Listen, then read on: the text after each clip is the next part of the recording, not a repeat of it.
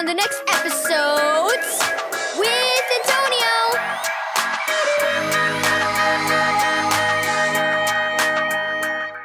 Thank you, Keys for Kids Ministries, for this daily devotional. A new family. Read Romans 8, verse 14 through 17, and Ephesians 5, verse 22 through 32. Mara sat with her little brother Dax in their family's living room, setting up the board game they had received for Christmas. As they were setting up the game pieces, their older sister, Abigail, and her husband, Daniel, came in. Hey, can we play? Daniel asked, tousling Mara's hair. Sure, said Mara. She and Dax scooted over to make room for them, just as they were ready to start the game. Abigail's phone rang. Oh, Abigail said, looking at Daniel, it's your mom. She probably wants to thank you for the plates you sent her. I told you she'd love those, Daniel said. Abigail smiled and stepped out. On her way out, Mara heard Abigail answer the phone saying, Hi, Mom. Mara scrunched her face in confusion. Abigail was talking to Daniel's mom, not theirs. Why did Abigail call your mom mom? she asked Daniel.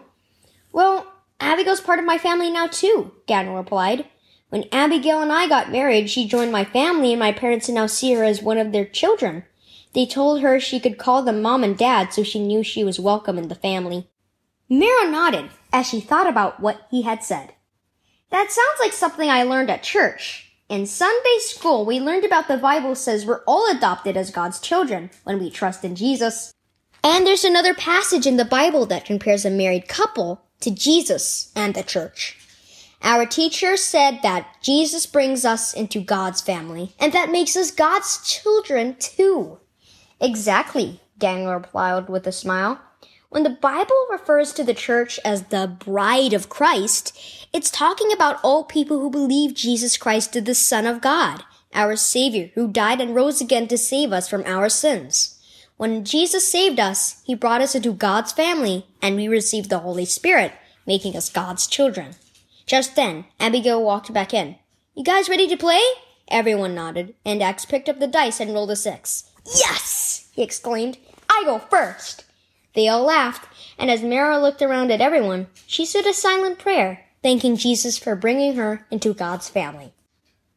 Jesus makes us God's children. Key verse. The spirit that we have makes us God's chosen children. And with that spirit, we cry out, Abba Father. Romans 8 verse 15. Do you know Jesus as your Lord and Savior? Have you been adopted into God's family and become one of His children? God wants you to be His child. That's why He sent Jesus to die for you.